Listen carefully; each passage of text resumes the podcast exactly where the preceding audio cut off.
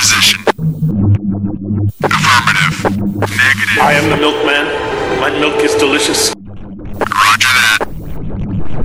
Okay, let's go. Welcome to the Best Linux Games Podcast. Go, go, go!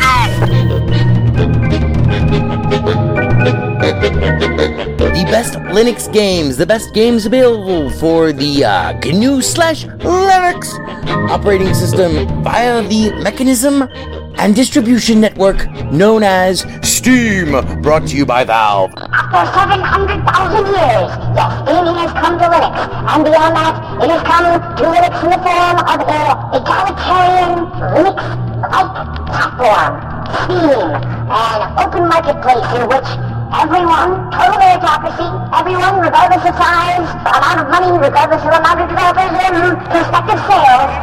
Well, if you have a game, and it is good, then give it time and it will thrive. And you will be rewarded. That's right, ladies and gentlemen, it's Saturday, and that means it's time for one thing. It's time for the podcast where the quality goes in before the name goes on. You're listening to the Best Linux Games Podcast, a companion piece to the uh, Steam group of the same name. Find us on Steam, you know, uh, join us on Steam, and friend me on Steam. My name is Scoogie Sprite. I am your host. In case this is your first time here, uh, the ground rules for everything that we do are very simple. We have news, we have the latest titles that we are interested in, of course. Features, you know, like kind of in-depth looks or reviews, and then we have, of course, everyone's favorite, the deals, uh, the best games that you can buy for as cheap as possible. If you join us on the group, our recommendations are curated with the sole criteria of it must run on Linux, and it must be really good.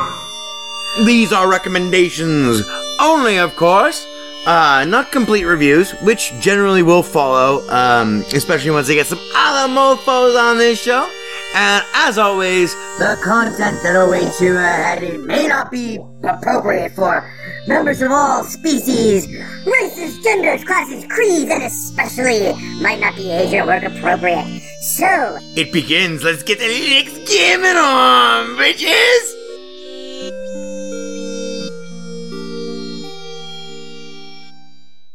Hello, friends and neighbors. Welcome to episode number three hundred sixty-nine of the Best Linux Games Podcast.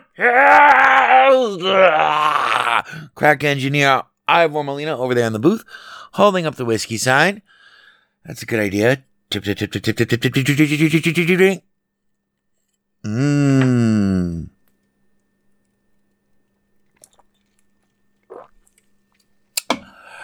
Good. Ugh. Ivor, you're fired. Happy Thanksgiving. Uh, it's being recorded for you on Sunday, the twenty-first of November at eighteen twenty-nine p.m. Pacific time, left coast, coast with the most. That would make it, of course, for our sequel friends, twenty twenty-one, uh, eleven twenty-one. Uh, what? twenty twenty-one, eleven twenty-one? Oh, okay. That's weird. Um, twenty twenty-one, eleven twenty-one. eighteen, yeah. Left Coast, Pacific Coast, Coast to the Most. Uh, this is our annual What I'm Thankful For episode, um, in terms of the F O S. Uh, but we are also going to do, uh, I don't know, like a five-minute long mini feature on a new game that came out this week. So, without further ado, straight to our top stories. Thank you, everyone who uh, wished me well about my voice last week. That was like... really, that really sucked. Um, and because it was kind of a new experience for me, like really losing my voice. I had to be really careful that episode. I'm still trying to kind of be mildly careful in this one, but I'm fully recovered. Um, but like after you lose something like that, like you don't take it for granted anymore. And it's just, it was just weird. Um, and of course I've been screaming like for three days at all sorts of people, you know, on the street mainly. People that you meet when you're walking down the street. These are the people in your neighborhood. But, uh, okay, so our top stories. First off, in our top stories this week, uh, this Thanksgiving week, because this is our last episode before Thanksgiving. So we should wish you and yours a happy and a safe Thanksgiving. Uh, yes. hopefully you're all vaccinated, gather together and stuff yourselves full of bird meat in the traditional American way. But in other top stories, the highly anticipated Battlefield twenty forty-two, I almost said forty twenty-two, twenty forty-two, the latest installment in the Battlefield franchise of games. Single-player campaign runs fine from what I've read on ProtonDB. Multiplayer, E A C utterly borked. So once again, I will believe it when? When I see it. That's right. When I see it. I will believe it when I see it that E A C is playing nice with Linux. Um, a game that was, that I'm pretty sure I had tried to get running, but couldn't, but now does run finally that, you know, block. Like, when the fuck did this come out? Hang on. Oh, this came out. Okay, so this this was not this this game might never have been borked, but uh, it's in early access. It's called uh, thirty X X Fires of Industry, and it's the first like it's the first roguelike Mega Man style, um, procedurally generated side-scrolling platformer. It's this. I think it's the second because I think it's the second in a series, but uh, I'm not entirely sure and. No one's doing any research over here. It's a really... The tutorial is really hard, but the game itself is not as difficult as the tutorial. Um, but it does include a level editor, and it's in early access. It's nineteen dollars and ninety-nine cents. It runs great, and this scratches a very specific itch for me, you know, procedurally generated Mega Man. It's like... It's not Mega Man branded, but it is a lot like any modern Mega Man. Uh, you have choice of two different characters, one with a sword, one with like a Mega Man style arm blaster.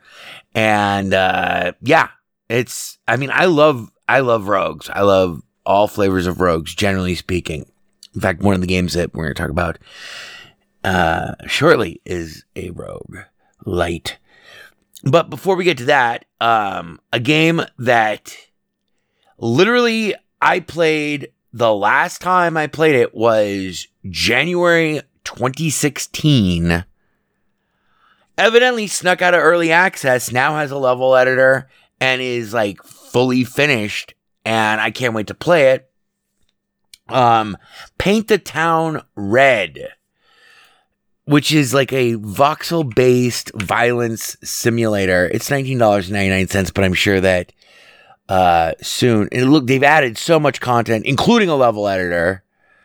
It's basically where you just inflict absolute horrific first-person Minecraft-style voxel carnage on any number of innocent fucking people, angry people. There's a pirate level now. All this shit. Um, it's got scenarios that you know, let you brawl across, they say brawl across the ages, like, you know, so it's not just the biker bar anymore. Um, and it has its own roguelite, uh, kind of campaign mode that's not, it's separate from the scenarios that, um, looks interesting. It has like fantasy elements and all sorts of crazy shit. But, uh, I love me some voxel style anything. Uh, some Minecraft style anything, and uh, Paint the Town Red, which allows for improvisational use of uh, what do you call it? Uh, um, debris and items and stuff. Like you can pick up like chair legs and tables and shit, and use them as weapons. All the good stuff. Um, Paint the Town Red, which so far the reviews have been recent reviews overwhelmingly positive. three hundred twenty-six. This came out July twenty-ninth, but somehow it snuck out of early access. All reviews very positive, thirteen thousand three hundred forty-five. I do know for a fact I did, after seeing that this had, it somehow escaped my radar, um, came out, that, that it had finally come out of early access. Um, it was like, I was like, I have to talk about this on the show because this is fucking six years. It's like almost as long as we've been doing the podcast, Paint the Town Red. I've been waiting for it to come out of early access. So yeah, it's nineteen dollars and ninety-nine cents. I'm sure it will go on sale probably during the winter sale. Maybe, maybe not. It's so new. Who knows? Up next in our top stories, another roguelite.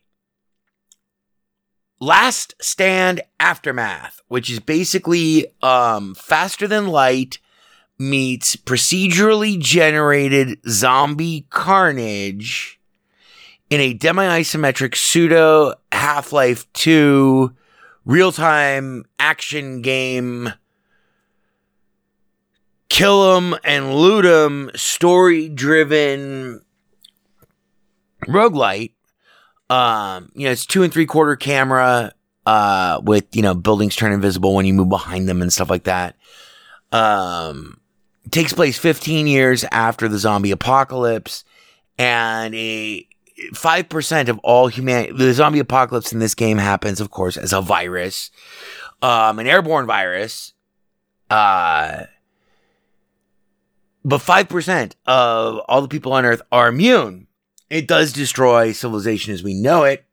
Game takes place fifteen years after the zombie virus, you know, blah. First, the virus kills you, then it turns you into a zombie. Um, the five percent of everyone's immune at the start fifteen years ago. So society has collapsed, and there are like enclaves of survivors, you know, in various areas of the country or whatever. And you take on the role at the start of the game of one of the people who were previously immune, but who has now become infected by the zombie virus. You're going to turn into a zombie. You're going to die, and then you're going to turn into a fucking zombie. And this makes you what the game, what the people in the game, the survivors in the game call a volunteer.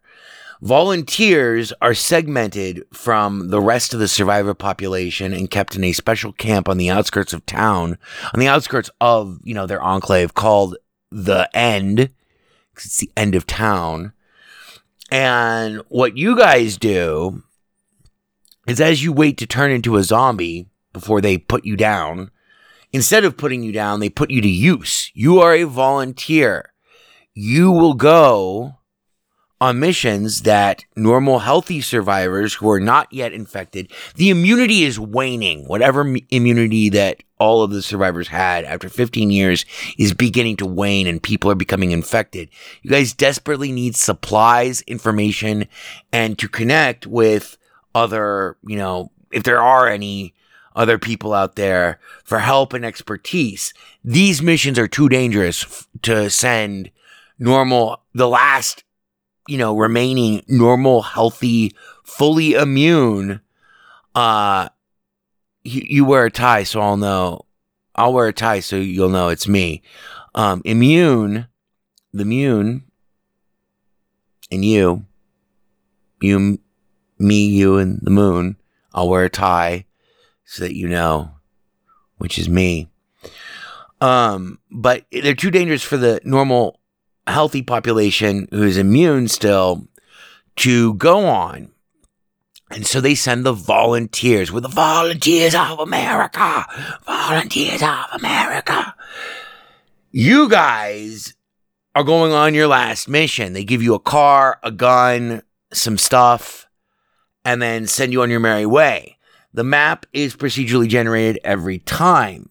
You go until you die from it. And you wire back your findings. If you have a nine volt battery and you find a transmitter, you can wire back your findings during your run, at any point during your run, if you find one and you have a nine volt battery, back to base camp, which accrues as various different advantages that future volunteers can do, can use, can avail themselves of before they leave camp.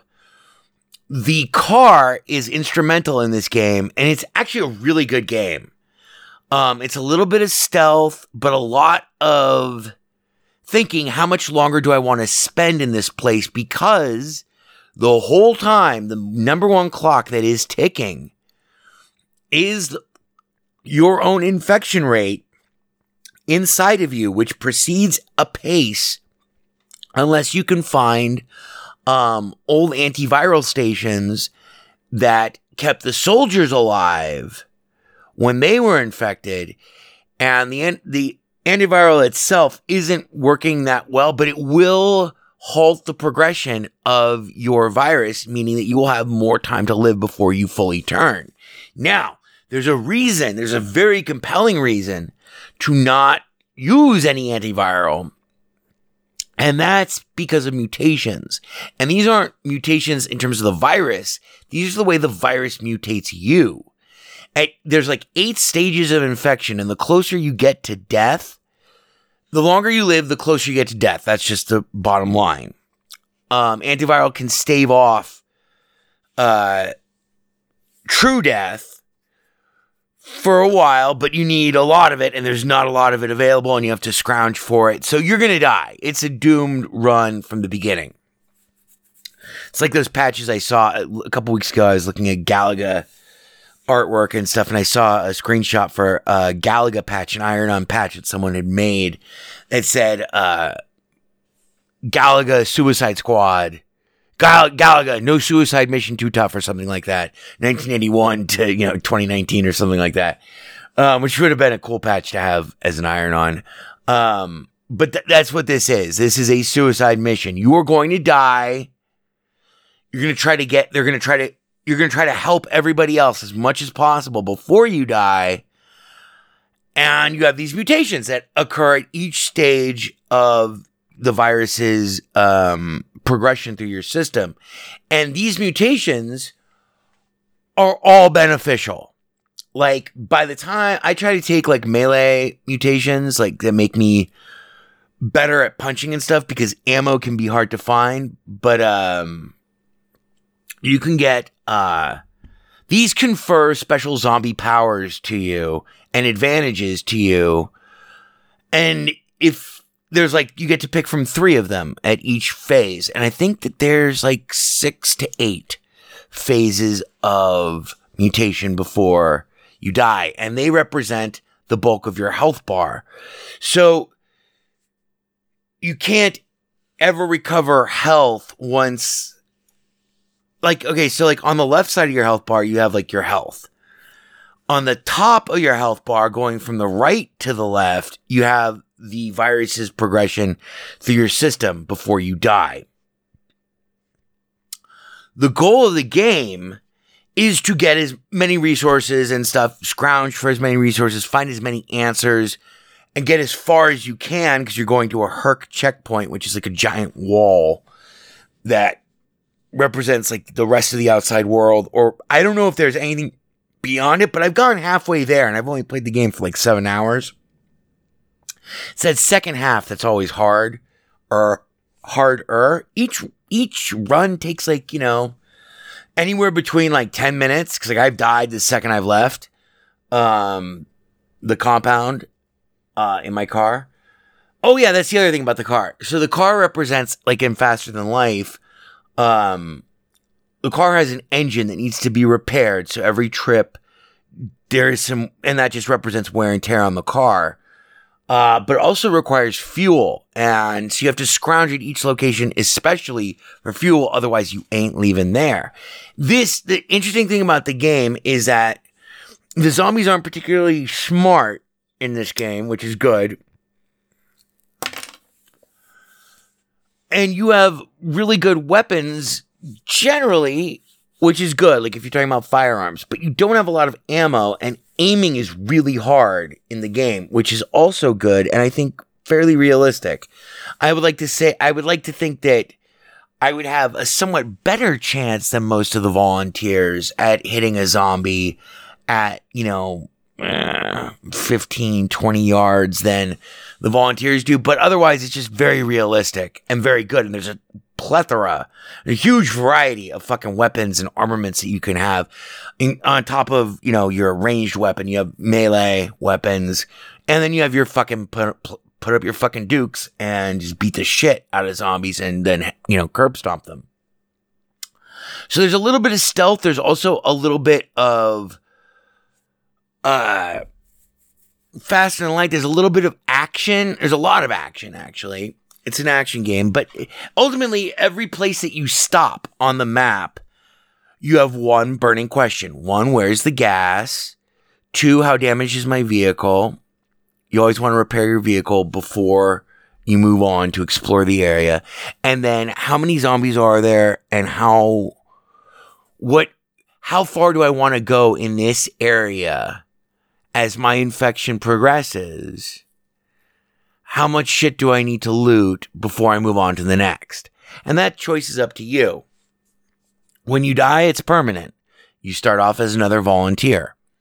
But if you can wire back your findings and stuff, they can benefit from all of your expertise, and eventually you can unlock, you know, various different advantageous um, inventory items and stuff like that uh, that makes the game easier for you to get to progress further. Just like Faster Than Light. Um, I don't know what awaits beyond the wall. I haven't gone beyond the wall. Somewhere beyond the wall. Um, but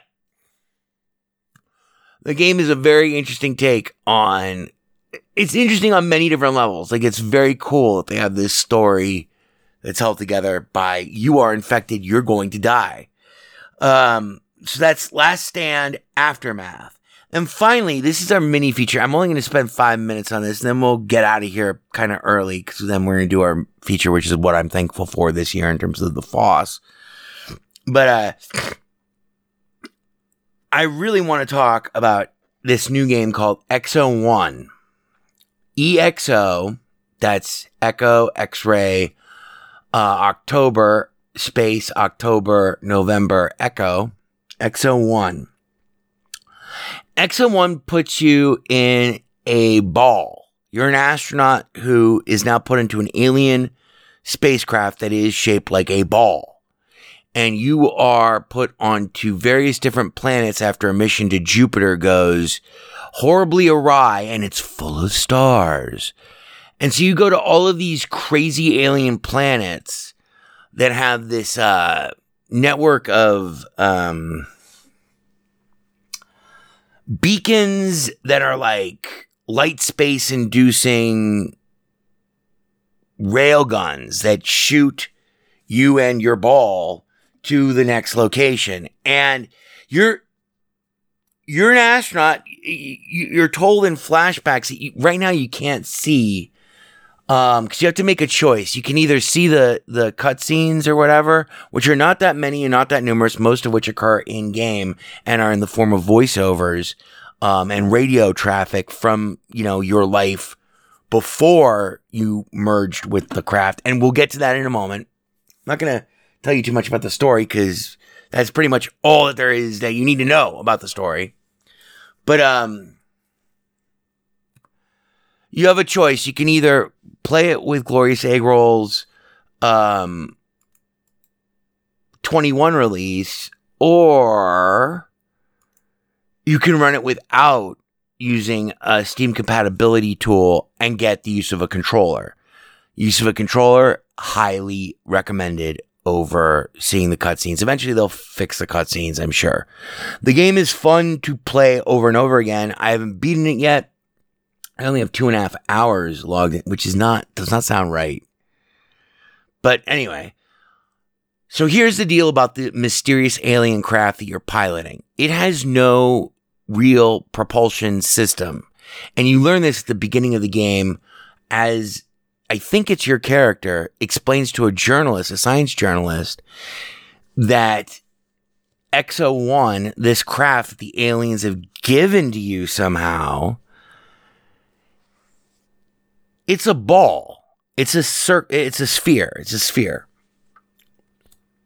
And it looks kind of like molten lava. It has no propulsion system. Well, it, it does have a propul- it, well, it doesn't have a propulsion system in of itself. It can roll. And so it has what they call a gravity drive. There are two modes to the to the ball, to when you're flying, to when you're piloting the ball. You can roll on the ground, and you can fly in the air by flattening out the ball. So it's almost like it has wings. Um, the way you, and you can jump, you can jump on the ground, you can like hop. But the way this works and the way this is such a brilliant fucking game we're talking about, and we will review the game in its entirety um, sometime before uh, I go to Hawaii in February. Um, or maybe we'll save it for then. But the thing is, there's two modes. The first mode, which is like the let's go down mode, increases gravity ten times the local strength. All of these uh, planets you explore, these alien planets, they all have localized gravity. Very similar to Earth. So ten times sucks you down to the ground and makes a simple tiny hill, makes you roll ten times faster down that tiny hill. Then you let go of that, and so you're at neutral gravity, and you're rolling really fast. And you roll from, like, let's say you're in a gully. You roll down the half pipe at ten times the gravity, so you're getting ten times the inertia. And then you let go at the bottom of the half pipe. This is, like, the ideal way to do it. And then you just use the natural gravity to go up the half pipe, which you jump off of about halfway up. And then you go to the other mode. And you can switch these at will instantaneously. Like you can go bam, bam, bam, bam, bam, bam, bam. Each bam, bam, bam, bam, bam, bam, meaning you're switching from mode to mode. It's it's great. It's very fluid, very effortless. It's very intuitive, and it is very efficient. So the other mode negates all gravity to like Earth's moon gravity level of gravity. It's like you know one tenth gravity. So you can build speed very quickly, super quickly, and launch yourself with super force and then fly for super lengths in the low gravity mode. And then you can also dive in when you're flying. You can, you can dive like a hang glider, and you can, uh, also jump in, in the, in the, um, in the glider mode, but you're gliding at outrageous speeds. Um, and eventually once you get good at the game, you figure out how to parlay all of these things, all these abilities, which are upgradable. You find upgrades in Scrootable. It's, it's, it's a magical game, and it's absolutely gorgeous. Um, you're on these alien planets. Uh, you want to fly through clouds because clouds uh, somehow recharge the kinetic energy that's inside of X O one, your you know your spacecraft or whatever. Um, but you can also go underwater. You can also skip across giant oceans that are being hit by humongous meteor attacks in the middle of of storms. You will see shit that is, my God, it's full of stars. two thousand one-esque shit that is just incredible visually, all while hurtling and flying and just exploring, always trying to go to the nearest beacon, though ultimately that's where you always want to go. Um, frozen worlds, swamp worlds, ocean worlds, desert worlds, hybrid worlds, worlds that are, you know, like like I said, meteor storms are just amazing. And then you go into hyperspace and you're like going faster than the speed of light, and you can see reality split apart in like these prism, these kaleidoscopic prismatic uh, fractal universes that split from a center line in the middle of your your vision as you watch. The game is played in the third person, but you you see like when there's lightning strikes, just like in uh, Metroid Prime, like you see reflections of yourself and your former life in, in the interior of your, your spacesuit's mask and, and stuff like it, it, it's, it's amazing, but it's really the premise of the physics model that's so impressive, because eventually you get good enough to where you can go hypersonic almost at will. You can break the sound barrier and stay there for very long periods of time, meaning you're covering humongous distances. It's a very relaxing, very interesting game that was developed by one guy. Only one guy worked on this game. Um, and it's fifteen dollars and I think ninety-nine cents. It is fifteen dollars and twenty-nine cents is tw- it's ten percent off now through November twenty-fifth. X O one, I I don't like relaxing. I do like crazy physics models with like an innovative alien spacecraft. It's like Flight of the Navigator. There's no weapons that I've seen, um, and there's no enemies that I've seen, uh, but it's this constant exploration. It's like No Man's Sky, but um, not procedurally generated. All the levels are, are static that I've played so far. Um, but that in no way means that there's no replay value, because it's just as good the second time, if not better, because I found more power-ups the second time. Um, and I haven't beaten it yet, but I did start an, a whole new game. You can only have one game running at a time. Um, check out the live stream for more video of us playing that, but literally getting to ultrasonic speeds, and then also like learning that the craft is waterproof and that you can skip over the ocean like a stone. Skipping over the ocean like a stone um, is so impressive. And then just becoming a glider. And then also the sheer force and power and kinetic energy that you can build up while rolling as a ball. And you can roll up almost any surface, uh, even at normal gravity. Um... Not sheer cliff walls, but you can fly up sheer cliff walls. That's not a problem. Um, the real the real emphasis on this is a, mo- a physics-based model of flight that is unlike anything that you've ever experienced uh, in an exploration, in a free-form, um, inscrutable exploration kind of poetry that reminds me very much of the aesthetic uh, model and design ethos behind games like um, I C O. I C O. I C O is very similar to this game, only you don't have like a little friend, although you do get a little friend for a while in this game. Mm. And you will see shit that is just amazing. It is just amazing. It is absolutely gorgeous. And so much fun to play. So check out X O one. It's good for all ages. It's a little scary, I'd imagine, for little kids, because... But whatever. They don't have to pay attention to, like... certain story elements. It's not scary scary. It's not jump scare scary. It's like, you know, well, is he ever going to get back? Kind of scary. Big, big, long conversations to have with uh, little ones in your family. And so with that, that's X O one. Um, and I, you know, if you miss the sale, it does not matter. It's worth like, you know what? It's ten percent off. So they want like sixteen bucks. Fucking X O one. Everyone loves this game. Everyone who's played it loves this game. You should play it and love this game, even without the cinema. This is not a review. We'll have a full review some other time. Ivor, base them with the features so we can tell these fucking ingrateful mother... Ungrateful motherfuckers, you ingrates! What the fuck we're thankful for this fucking holiday, god damn it! And we can get the fuck out of here. Oh my god. It's the Libyans. The Libyans! Never gonna let you down. I can read your mind. This week's feature. I can't read you. I can't read you. I can read your mind. Take it, Scoogie. The Libyans! Alright, so it's Thanksgiving time in America, and that means it's time for our traditional, what I'm thankful for, in the F O S.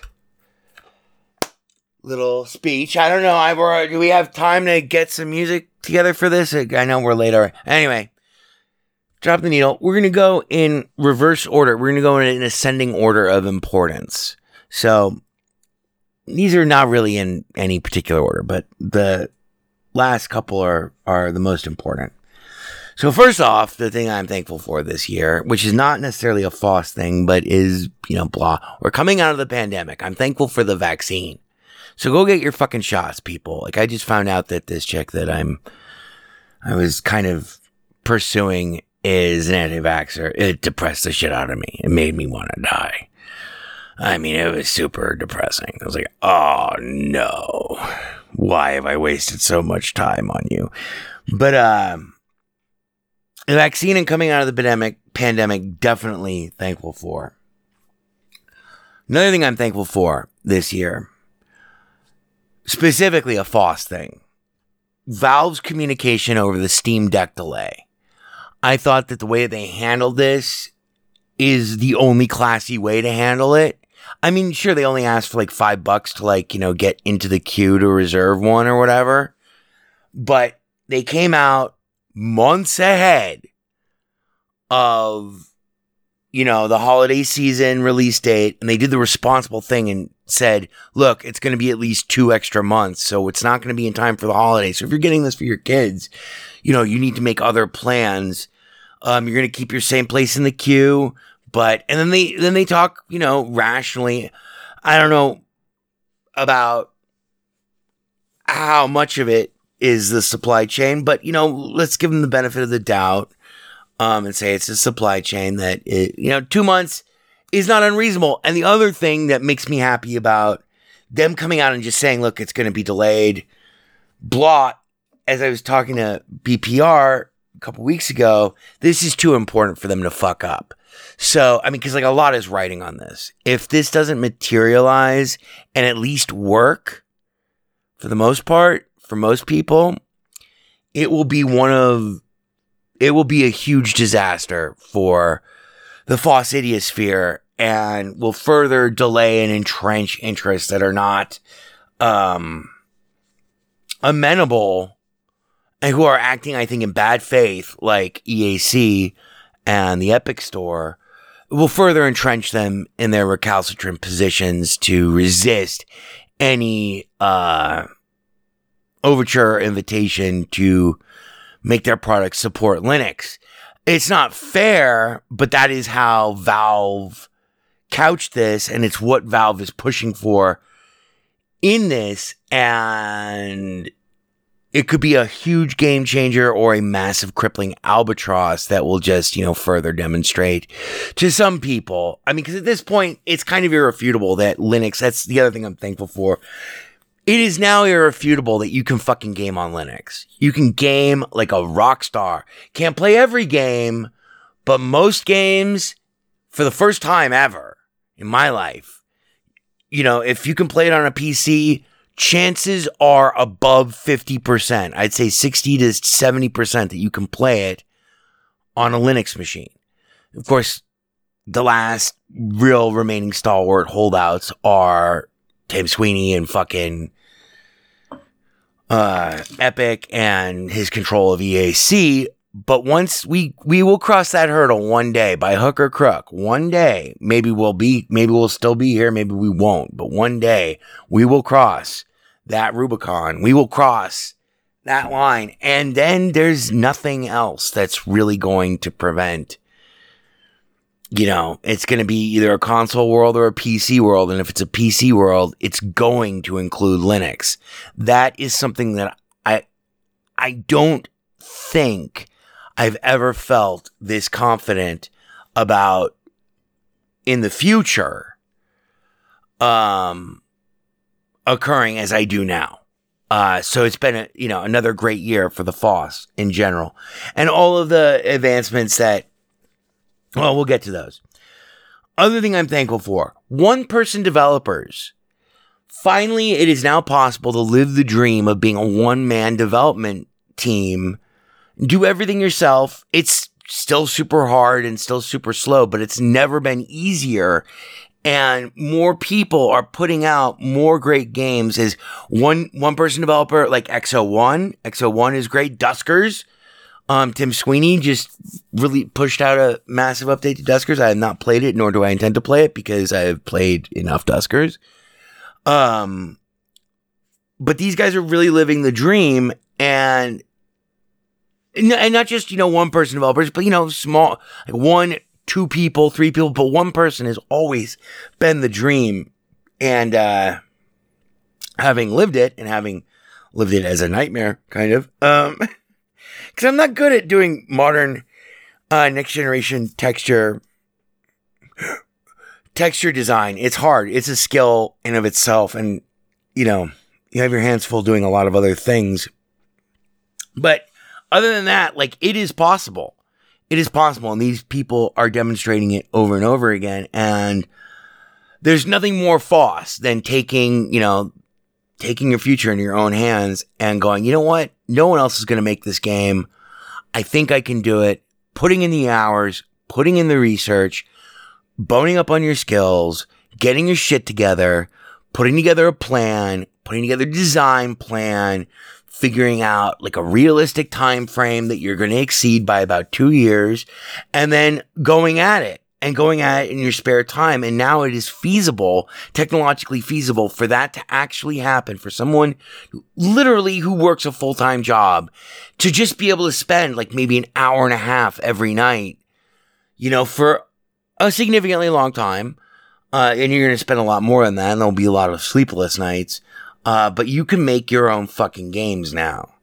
And that is, you know, that's always been the dream. That's the democratization of technology. That's the democratization of this marketplace. It's also what has saved the video game industry, ironically.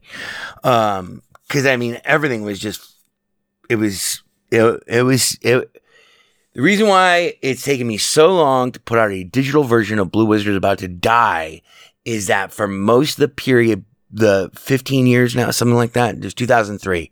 So it's eight years, eighteen years, some, I don't know, fucking forever, over half my life. That oh, for most of that period, it looked like, um, it looked like the game industry was going to cannibalize itself and destroy the medium of the video game through its own hubris and greed and monopolization.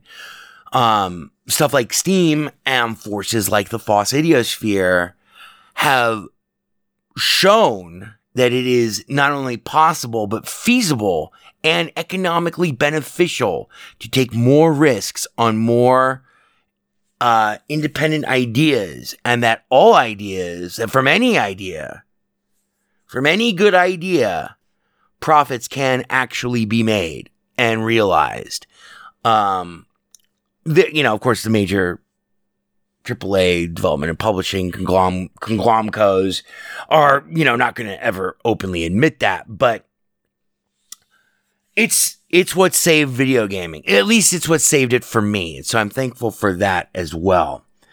Uh, and that brings us to our next thing, and it's just a simple one, simple item on the list. The Foss. The Foss itself, from which all power flows. More specifically, uh, a better example of someone that I'm thankful for, I think I was thankful for them last year and their efforts, Glorious Eggroll, whose tireless fucking work, I mean, he's tireless, he's relentless, tireless work to, you know, update, port, com- make more compatible, to provide that final bridge necessary that's not quite ready for, you know, upstream uh, Proton and stuff. He makes it work. He's the, the last, you know, he's the last link that makes it work. And he's a model of what, of the Foss mindset, and his efforts have unlocked the power of the Foss. People don't realize this. Games are a gateway to the Foss. You know, one of the biggest things that prevented people from Linux was either one, a bad experience, two, bad reputation, which was well-earned and well-deserved, because, fuck, back in the day, it was impossible to fucking get anything running or to get it to work. Uh, and I'm talking about, like, this is before X eleven, like, even getting to, like, a desktop environment. Um, but he's unlocking the power for tens of thousands of people uh, to actually make the switch to Foss. Not, you know, necessarily full-time, but to dual boot, to experiment, to experiment a little bit with Linux and not come up with, you know, sixteen hours of frustration and a broken computer, but instead actually getting the game that they want to work on an operating system that's, that will free them. Um, and that's what it's all about. And so many thanks to Glorious Eggroll. I mean, he's a paradigm. He's, he's a fucking, you know, he is, he is the model. Um, Um, next, the, the Gaben and Valve. Simply put, simply stated, that's it. Yeah, Gabe Newell and Valve. Um, blah.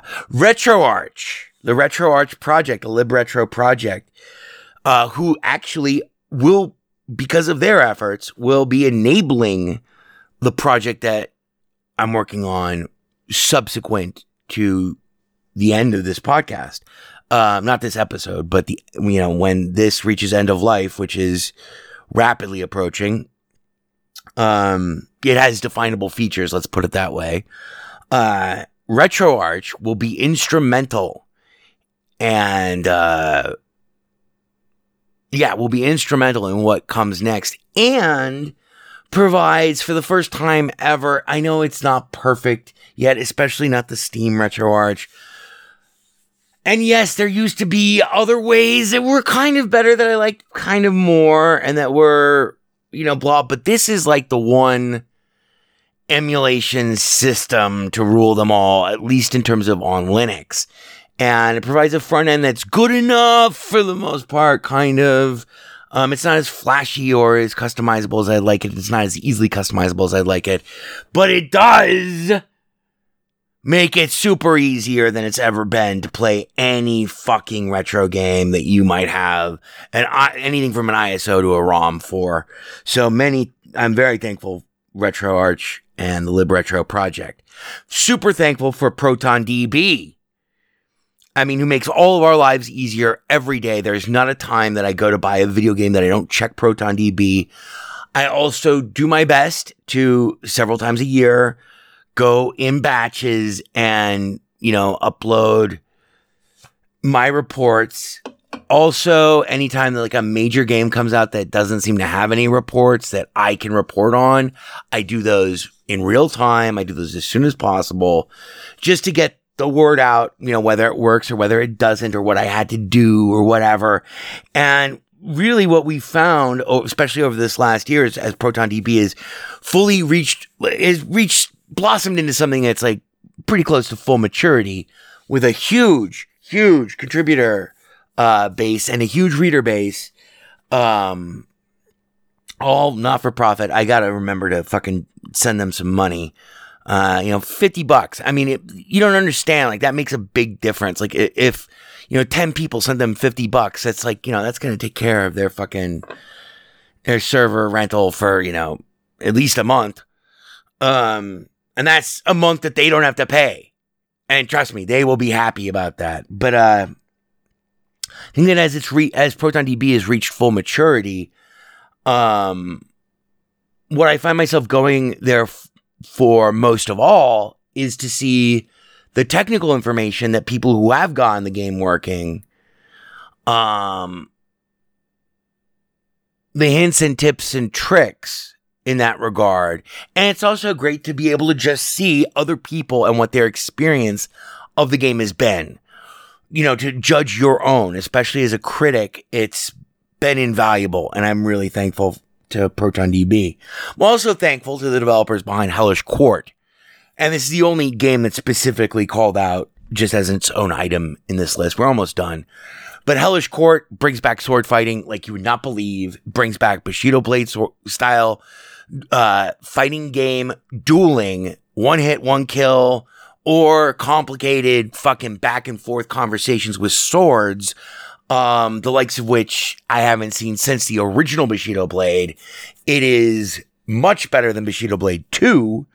Doesn't have katanas, it, but it, it does bring back the rapier as blah, and it has a whole host of interesting characters. It's historically accurate and is very realistic. And after this most recent update is one of my, I play this game at least once a week and have been, uh, throughout its entire term in early access.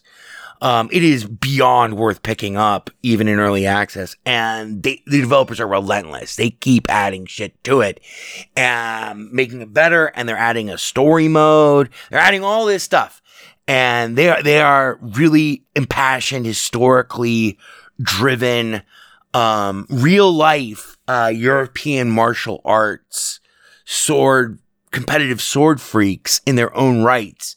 They three D scanned all of the clothing, not from like some sort of fucking, you know, fantasy tailor. No, they went to their fucking museum and are like, hey, can we fucking, you know, we, we're going to bring a three D scanner in here. Can we three D scan these outfits that you have from this time period, from the sixteen hundreds in Poland?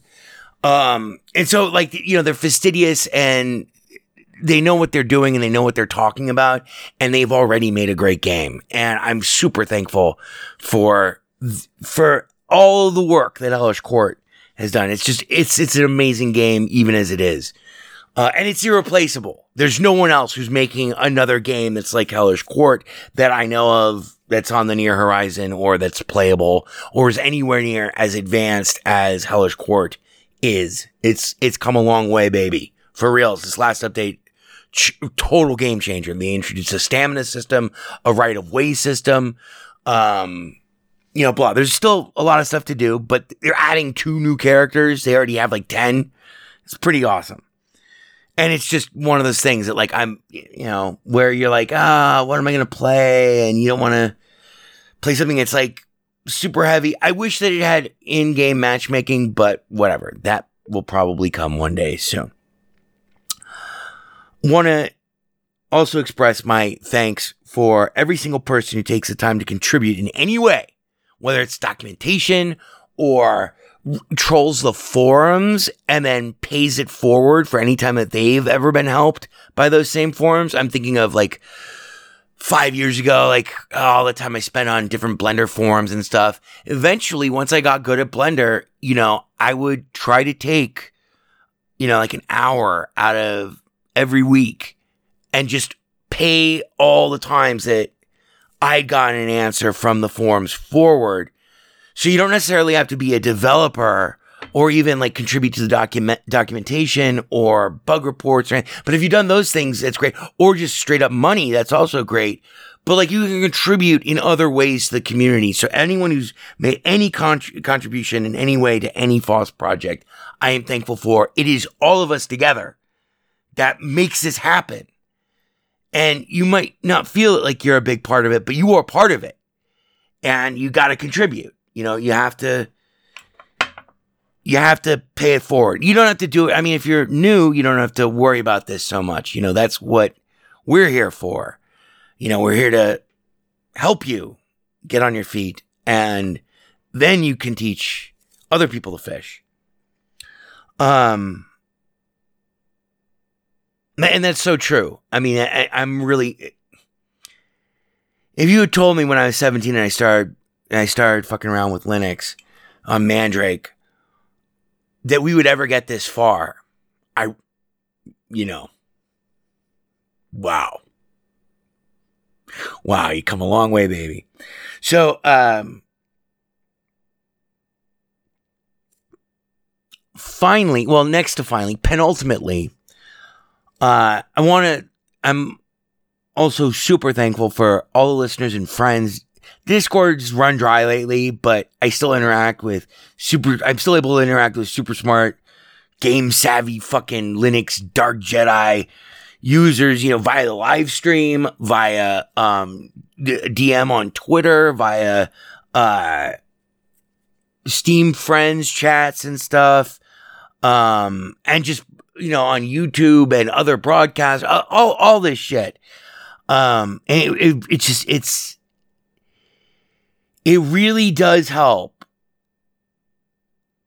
in, in innumerable ways, because it's like a psychological boost too, to be able to just know that, like, you know, you're not alone, um, and to be able to uh, be lucky enough to be able to draw on these informed opinions of people who know what the fuck they're talking about and the views and like what is on their minds of technically serious, technically literate people who also love games and who, who really love Linux and who know what the FOSS is about.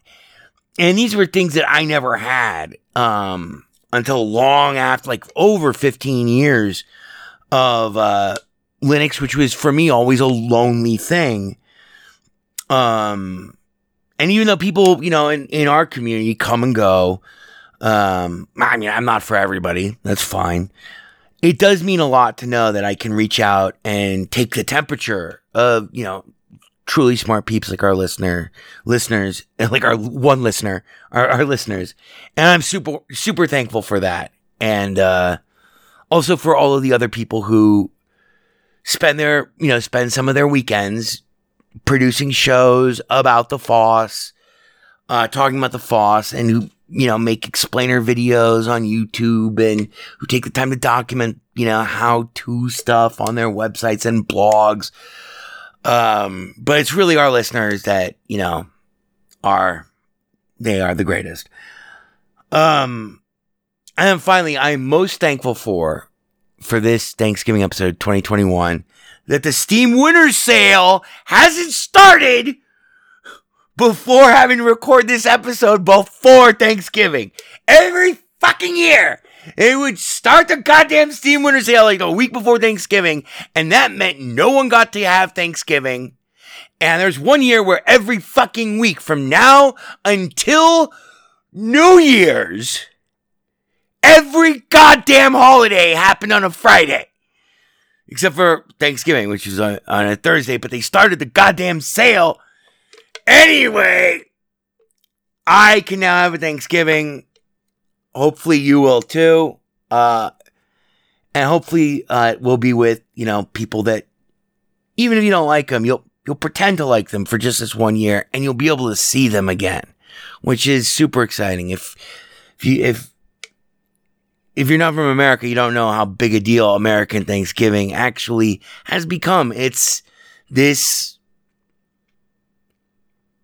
It's this huge connect, huge reconnection of community and stuff. And that's why Thanksgiving used to be, and still kind of is, my favorite holiday. So fuck you if you disagree with any of the points on this. You are a cocksucker, and you are getting Windows for Christmas, for Christmaka, for Hanukkah, Kwanzaa, Kwanzaa, Kwanzaa-mas, Christmas, Christmas Hanukkah, Kwanzaa-nas. And fuck you. Anyway, cheers. That concludes our holiday episode.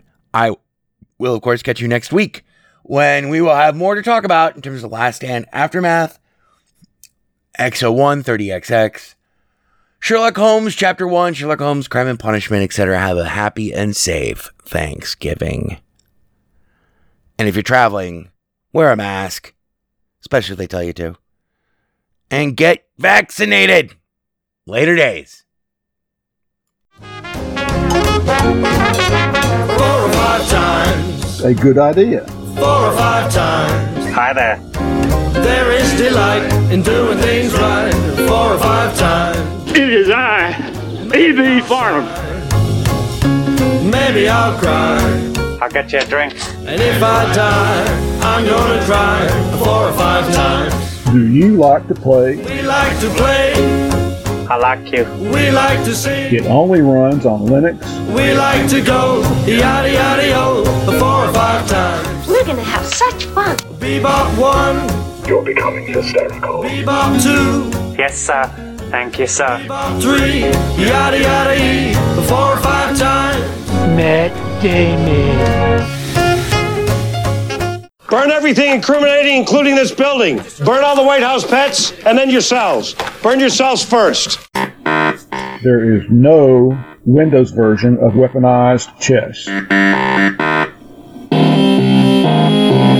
Boy, this is fucking ponderous, man. Ponderous, fucking ponderous. It only runs on Linux. It's not a problem. You alienated part of America. I alienated crazy people. I like it very much. It is I, E B Farnham. You're becoming hysterical. I'm here. I'm there. I'm fucking everywhere. I'm the Eggman. The Best Linux Games podcast is brought to you by Blue Wizard is About to Die. Now available for the first time as an ebook on amazon dot com. To subscribe to the podcast using a Linux-based podcatcher like Podracer, or to see our YouTube gameplay videos, please visit w w w dot best linux games dot com. Also, join our Steam community group, Best Linux Games, friend Scoogie Sprite, and follow him on Twitter at VegasWriter. B L G P is also brought to you by the Radio Control Room Project. For details, please visit w w w dot r c r project dot com or r f i h c dot com. Zig thanks you. Hello, great justice.